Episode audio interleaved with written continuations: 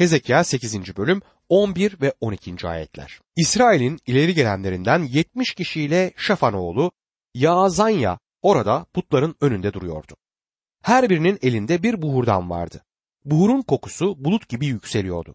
İnsanoğlu İsrail halkının ileri gelenlerinin kendi putlarının odalarında karanlıkta neler yaptıklarını gördün mü dedi. Onlar Rab bizi görmüyor. Rab ülkeyi bıraktı diyorlar. Tanrı'yı bir kenara bıraktıklarını görüyorsunuz. Onun onları görmediğini söylüyorlar ve bugün Tanrı'nın ölü olduğunu söyleyenler var. Aslında Tanrı'nın bize bakmadığı, ona karşı sorumlu olmadığımızı, ona karşı borçlu olmadığımızı ve istediğimiz gibi yaşayabileceğimizi söylüyorlar. İşte İsrail'in de yaptığı buydu. Güya bu puta tapıyorlardı ve bunu da gizlice yapmaktaydılar. Tanrı'nın önünde gizli bir yerden nasıl bahsedilir bilmiyorum. Dostum bugün Tanrı'nın yeryüzündeki tapınağı imanlının bedenidir. O sizin kafanızda ve yüreğinizde olup bitenlerden hoşnut mu? Hezekiel 8. bölüm 13, 14 ve 15. ayetlerde ise bana yine daha iğrenç şeyler yaptıklarında göreceksin dedi. Bundan sonra beni Rabbin tapınağının kuzeye bakan kapısının giriş bölümüne götürdü. Orada oturup Tammuz için ağlayan kadınları gördüm. Bana insanoğlu bunu gördün mü? Bundan daha iğrenç şeyler de göreceksin dedi. Tammuz için ağlayan kadınlar orada oturmaktaydılar. Bu çok kötü bir şeydi. Tammuz Babil'in Timuzisi, bahar bitkisi tanrısıydı. Sonbaharda ve kışta ölür ve yazın dirilerek geri dönmek için ölüler diyarına giderdi. Bu tanrıya Finike'de de tapılmaktaydı ve Tammuz'un karşılığı olan Adonis de Yunanistan'da yayıldı. Buradaki ağlayan kadınlar bu tanrının ölümünü kutlamaktaydılar. Bu puta tapınmak aslında doğaya tapmaktı ve buna bağlı olarak ahlak dışı törenlerde yaşanmaktaydı. Hezekiel 8. bölüm 16. ayette beni Rabbin tapınağının iç avlusuna götürdü. Tapınağın girişinde eyvanla sunak arasında 25 kadar adam vardı. Sırtlarını Rabbin tapınağına, yüzlerini doğuya dönmüş güneşe tapınıyorlardı, diyor. Güneşe tapmak ise iğrençliklerin en büyüğüydü. Bu tapınakta eyvan ile sunak arasında olurdu. Tanrı'nın gözünde bundan daha çok alçalamazlardı. Hezekiel 8. bölüm 17. ayette bana insanoğlu bunları gördün mü dedi. Yahuda halkı burada yaptığı iğrenç şeyler yetmiyormuş gibi ülkeyi zorbalıkla doldurup beni sürekli öfkelendiriyor. Bak dalı nasıl burunlarına uzatıyorlar der. Dalı burunlarına uzatıyorlar. Bu çok çeşitli şekillerde yorumlanabilir. Yahudi yorumcular bunun şok edici, aldatıcı ve haysiyet kırıcı dini törenler olduğunu söyler. Belki de bugün nanik yapan biriyle bu kıyaslanabilir. İşte Tanrı'ya yaptıkları budur. Tanrı şimdi kızgınlığını ifade eder. Hezekiel 8. bölüm 18. ayet. Bundan ötürü onlara öfkeyle davranacak, acımayacağım. Onları esirgemeyeceğim. Yüksek sesle beni çağırsalar bile onları dinlemeyeceğim. İsrail sınırı aştı. Bundan daha fazla ileri gidemezlerdi. Tanrı da şimdi onları yargılayacaktır. Dostum Tanrı sizi seviyor ve ona imanla ve Mesih'e kurtarıcınız olarak güvenerek gelirseniz o sizi kurtaracaktır. Tanrı aynı zamanda yargılar. O kutsal ve doğru olan bir tanrıdır ve bunun için de özür dilemez. Biz de Elçi Pavlus'la beraber Romalılar 9. bölüm 14. ayetteki gibi sorabiliriz. Tanrı adaletsizlik mi ediyor? Kesinlikle hayır. Tanrı yaptığı her şeyde haklıdır. Yargılarsa bunu yapmakta haklıdır. Umuyorum ki bu kuşak Tanrı'nın haklı olduğunu görecek ve gözleri açılacaktır. Tanrı günahı yargılar. 9. bölümde Tanrı'nın yüceliği yarışındaki tapınaktan ayrılmaya hazırdır. Manessa'nın zamanından beri Tanrı'nın yüceliğinin gelip gittiğine inanıyorum. Tanrı merhametlidir. Sinirli bir anında hakkından vazgeçmez. Tanrı sabırlıdır ve hiç kimsenin mahvolmasına gönlü razı değildir. Hezekiel 9. bölüm 2 ve 3. ayetlerdi. Kuzeye bakan yukarı kapı yolundan altı kişinin geldiğini gördüm. Her birinin elinde ölümcül bir silah vardı. Aralarında keten giysili, belinde yazı takımı olan bir adam vardı. İçeriye girip tunç sunağın yanında durdular. İsrail tanrısının görkemi bulunduğu yerden, keruvların üzerinden ayrılıp tapınağın eşiğine gitti. Rab keten giysili, belinde yazı takımı olan adama seslendi, diyor. Yukarı kapının yolundan altı adam geliyordu. Bu altı adam melektir. Başka bir açıklamayı düşünemiyorum. Bu dünyanın yargılanmasında Tanrı melekleri kullanacaktır. İsrail ulusuyla bağlantılıdırlar ve kiliseyle herhangi bir bağlantıları yoktur. Pentikos gününde melekler değil, kutsal ruh geldi ve Rab İsa Mesih inanlılar topluluğunu dünyadan almaya geldiği zaman yanında melekler olmayacaktır. ancak egemenliği yeryüzüne kurmak için geldiğinde önceden meleklerini gönderecektir. Matta 13. bölüm 41. ayette insanoğlu meleklerini gönderecek, onlar da insanları günaha düşüren her şeyi, kötülük yapan herkesi onun egemenliğinden toplayıp kızgın fırına atacaklar der. Ve daha sonra Matta 16. bölüm 27. ayette İnsanoğlu babasının görkemi içinde melekleriyle gelecek ve herkese yaptığının karşılığını verecektir der. Elçi Paulus 2. Selanikliler mektubunda şu sözlere yer vermektedir. 2. Selanikliler 1. bölüm 6, 7 ve 8. ayetler. Tanrı adil olanı yapacak. Size sıkıntı çektirenlere sıkıntı ile karşılık verecek. Sıkıntı çeken sizleri ise bizimle birlikte rahata kavuşturacaktır. Bütün bunlar Rab İsa alev alev yanan ateş içinde güçlü melekleriyle gökten gelip göründüğü zaman olacak. Rabbimiz İsa Tanrı'yı tanımayanları ve kendisiyle ilgili müjdeye uymayanları cezalandıracaklar. Vahiy kitabının 3. bölümünden sonra daha önce sık sık adı geçmiş olan inanlılar topluluğundan bahsedilmez olur. Neden? Çünkü kilise yeryüzünden alınmıştır ve melekler de yeryüzündeki yargı işinin idaresini artık elinde tutmaktadır. İsrail'in tanrısının görkemi bulunduğu yerden keruvların üzerinden ayrılıp tapınağın eşiğine gitti diyor. Yani kutsal yerden çıkmıştı. Keruvlar merhamet kürsüsünün üzerindeydi. Yüceliğin olduğu yer burasıydı ama şimdi artık yücelik buradan ayrılmıştı. Yücelik Tanrı'nın huzurunun bir belirtisiydi ve şimdi ayrılır. Hezekiel 9. bölüm 4. ayette Yaruşilim kentinin içinden geç. Orada yapılan iğrenç şeylerden ötürü dövünüp ağlayanların alınlarına işaret koy dedi diyor. Tanrı bu tür iğrençlikleri isteyen ve onların ardından gidenleri işaretle onları yargılayacağım der. Ama boynuzdan yapılan eski tip mürekkep hokkasında bu bütün mekruh işlerden ötürü inleyip figan eden adamların alınlarına işaret koyulacaktır. Bunlar Tanrı'nın o şehirde kurtaracaklarıdır. Hezekiel 9. bölüm 9. ayette ise İsrail ve Yahuda halkının günahı pek büyük diye karşılık verdi. Ülke kan, kent haksızlık dolu. Onlar Rab ülkeyi bıraktı, Rab görmüyor diyorlar der. İnsanlar sanki Tanrı kör ve yeryüzünü bıraktı der gibiydiler. Bugün de Tanrı'nın ölü olduğunu söyleyenler aynı durumdadır. Tanrı'nın yeryüzünde olup bitenden haberi olmadığını söylemek kolay olabilir. Ama bunu gerçekten düşünmek tuhaftır. Dostum sadece Tanrı'yı görmemiş olmanız ve onunla ilgili herhangi bir kanıtı görmemiş olmanız onun var olmadığına dair bir kanıtı oluşturmaz. Hiç Tokyo'ya gitmedim ama Japonya'da Tokyo isimli bir kentin olduğuna inanıyorum. Orada hiç bulunmadım ve o yokmuş gibi davranabilirim. Ama onun var olduğu gerçeğini bu değiştirmez.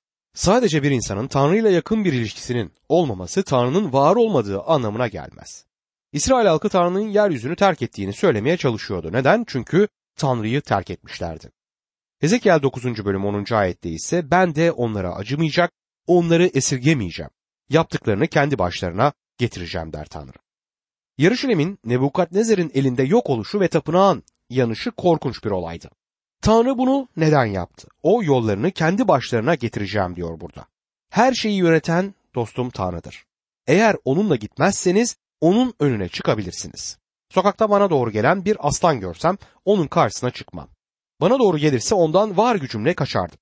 İsterseniz Tanrı'ya karşı gelebilirsiniz ama izninizle size Rabbin arabasının zaferle gittiğini ve onun yolunda giderseniz Tanrı'nın size merhamet edeceğini söylemek isterim. Tanrı'nın değirmenleri diyor Yunanlılar. Yavaşça öğütür ama çok ince öğütür. Hezekiel 9. bölüm 11. ayette derken keten giysili belinde yazı takımı olan adam buyruklarını yerine getirdim diye haber verdi der. Yargı için seçilenler olduğu gibi kurtarılacak bir grupta olacaktı. İnsanlar Tanrı'ya döndüğü zaman o merhametlidir. Aslında bizzat bu gerçeğin kendisi onun yargısını çok daha korkunç kılmaktadır. Hezekiel 10. bölümde Hezekiel'in Rabbin yüceliğinin ayrılışıyla ilgili görümü devam eder. Tanrı Hezekiel'i bu şeyleri görmesi ve döndüğünde de Babil'de esir olan İsrail halkının büyük bir kısmına anlatması için olağanüstü bir şekilde Yarışilim'e götürdü. Sahte peygamberler onlara Yarışilim'de her şeyin yolunda gittiğini ve kısa bir süre sonra geri döneceklerini anlatıyordu. Hezekiel onlara gidip Tanrı'nın şehri neden yok edeceğini ve onları yargılayacağını anlatabilecekti. 8. bölümde Yarışilim'deki halkın hayatında günah olduğuna dair yeterli kanıt bulunduğunu gördük. Tanrı bunu Hezekiel'e açıkça gösterdi. Tanrı'nın yargılama gerçeğini görmemiz gerekiyor. Bu gerçek diri Tanrı ile ilgili kanıtlarımızdan birisidir. Günahımızın cezasından kurtulamayız ve bizzat bu gerçek Tanrı'nın var olduğuna dair bir kanıttır. Hezekiel'in gördüğü tekerlekler içinde tekerlek Tanrı'nın insan ilişkilerindeki hareketinin enerjisini gösterir. Rabbin yüceliği keruvların üzerindeydi diyor. Tapınaktaki kutsalların kutsalı keruvların arasındadır. İsrail ulusunun başka uluslarda olmayan ve hatta bugün kilisenin bile sahip olmadığı özel bir şeyi vardı. Bu da Tanrı'nın görünen huzuruydu. Romalılar kitabının 9. bölümde Elçi Paulus İsrail ulusuna ait 8 ayrı özelliği yazar ve bunlardan biri de yüceliktir. Bu insanlar Tanrı'nın yüceliğini, Tanrı'nın görünen huzurunu ki Hezekiel bunu birinci bölümdeki görünümünde gördü, görüyorlardı. Yücelik bir önceki bölümde ayrılmaya başladı ve şimdi de bu ayrılışa devam edecektir. Tapınaktan çıktı ve tapınağın üzerindedir. Şimdi şu ayetleri okuyoruz. Hezekiel 10. bölüm 1 ve 2. ayetler. Baktım keruvların başı üzerindeki kubbenin üzerinde lacivert taşından tahta benzer bir nesne gördüm. Rab keten giysili adama keruvların altındaki tekerleklerin arasına gir. Avuçlarını keruvların arasındaki ateş gözleriyle doldurup kentin üzerine közleri saç dedi. Adamın oraya girdiğini gördüm diyor. Keten giysiler giymiş adam sunaktaki ateş közlerini şehrin üzerine saçacaktır. Kurbanın kanı sunaktan alındı ve merhamet kürsüsünün üzerine kondu. Bu ateş gözleri yargıyı belirtir artık.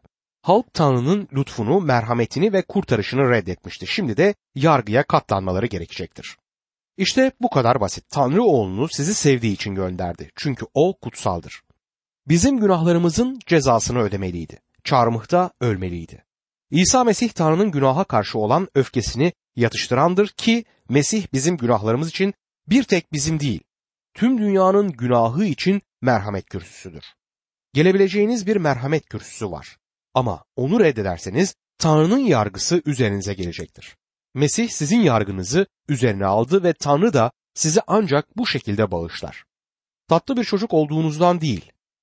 Siz bir günahkarsınız ve ona karşı geliyorsunuz. Bugün biz imanların söyleyebileceği en güzel şey kurtulmuş günahkarlar olduğumuzdur. Hiç de üstün insanlar değiliz. Şimdi dünyanın merkezi olan Yarışilim'e yargı gelmektedir. Yeryüzünün göbeğidir ki Tanrı böyle diyor. Bin yıllık egemenliğin de merkezi olacaktır ve yeryüzünün de sonsuz merkezi olacaktır. Bugün orası yeryüzünün en hassas bölgesidir. Birisi şöyle diyor. Filistin İbrahim'in döneminde sinirsel bir merkez oldu. Ülke daha sonra Musa peygamberden ötürü doğruluk merkezi oldu.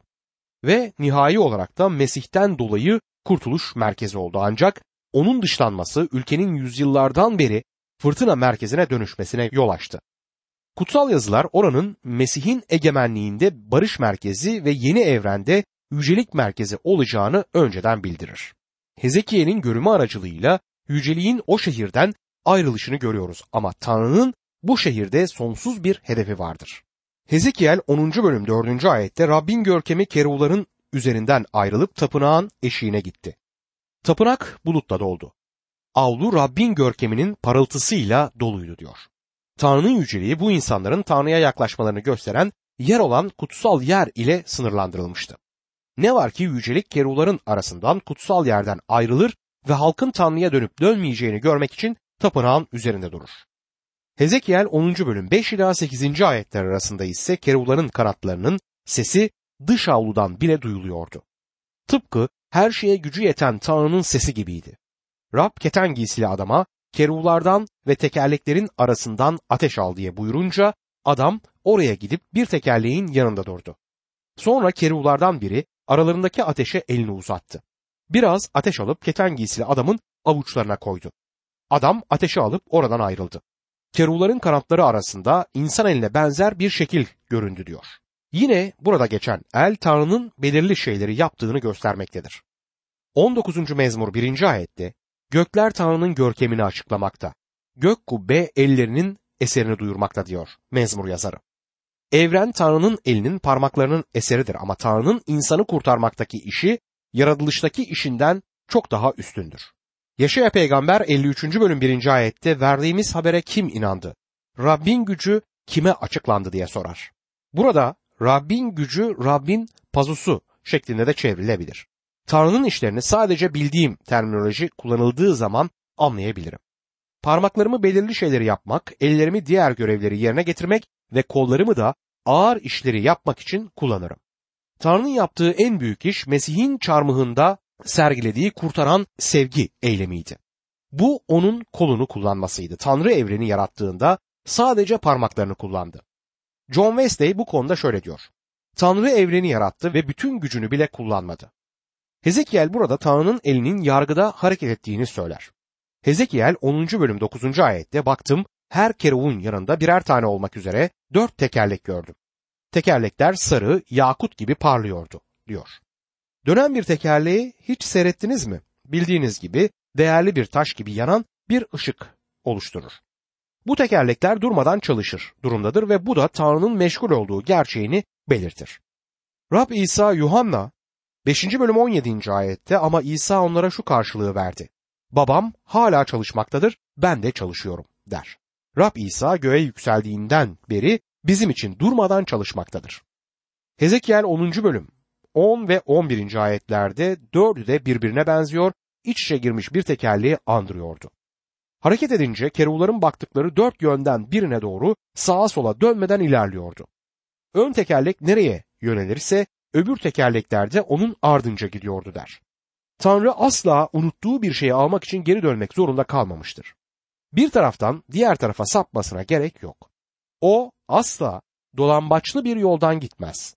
Bütün dünyadaki hedefine ulaşmaya doğru direkt olarak hareket etmektedir. Hezekiel 10. bölüm 12 ve 14. ayetlerde keruvların bedenleri, sırtları, elleri, kanatları ve dördünün de tekerlekleri çepeçevre gözlerle doluydu.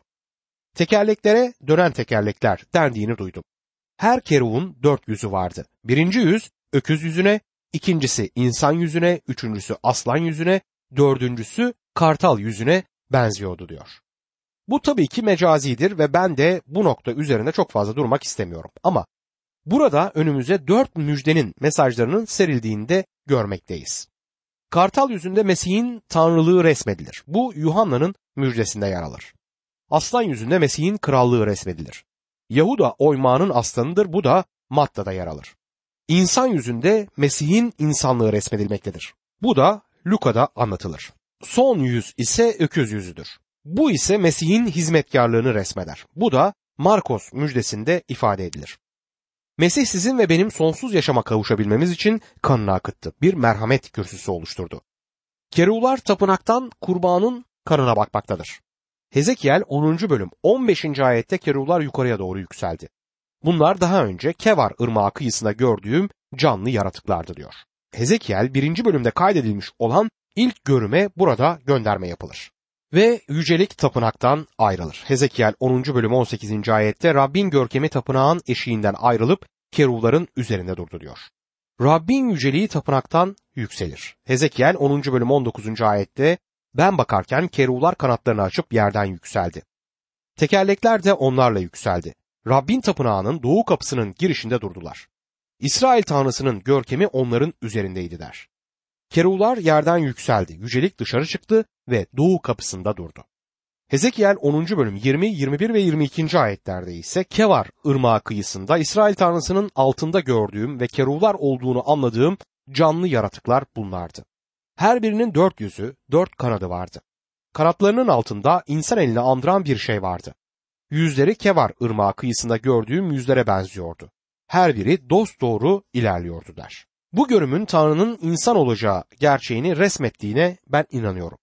Yahuda'nın söylediği gibi söz insan oldu ve aramızda yaşadı.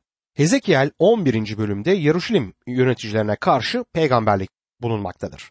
11. bölümde halen Yaruşilim'de olan yöneticilere karşı yapılan peygamberlik vardır. Halkın çoğu esir düşmüş olmasına karşın Yaruşilim daha yok edilmemişti. Sitkiya hala tahtaydı. Yöneticiler sadece Tanrı'ya karşı gelmiyorlar, Babil kralı Nebukadnezar'a karşı da direniyorlardı. Hezekiel 11. bölüm 1. ayette ruh beni yine yukarıya kaldırıp Rabbin tapınağının doğu kapısına götürdü. Kapının giriş bölümünde 25 adam vardı. Aralarında halkın önderlerinden Azur oğlu Yazanya'yı, Benaya oğlu Pelatya'yı gördüm diyor. Halkın yönetici olarak belirlediği şahsiyetlerin burada adı geçmektedir.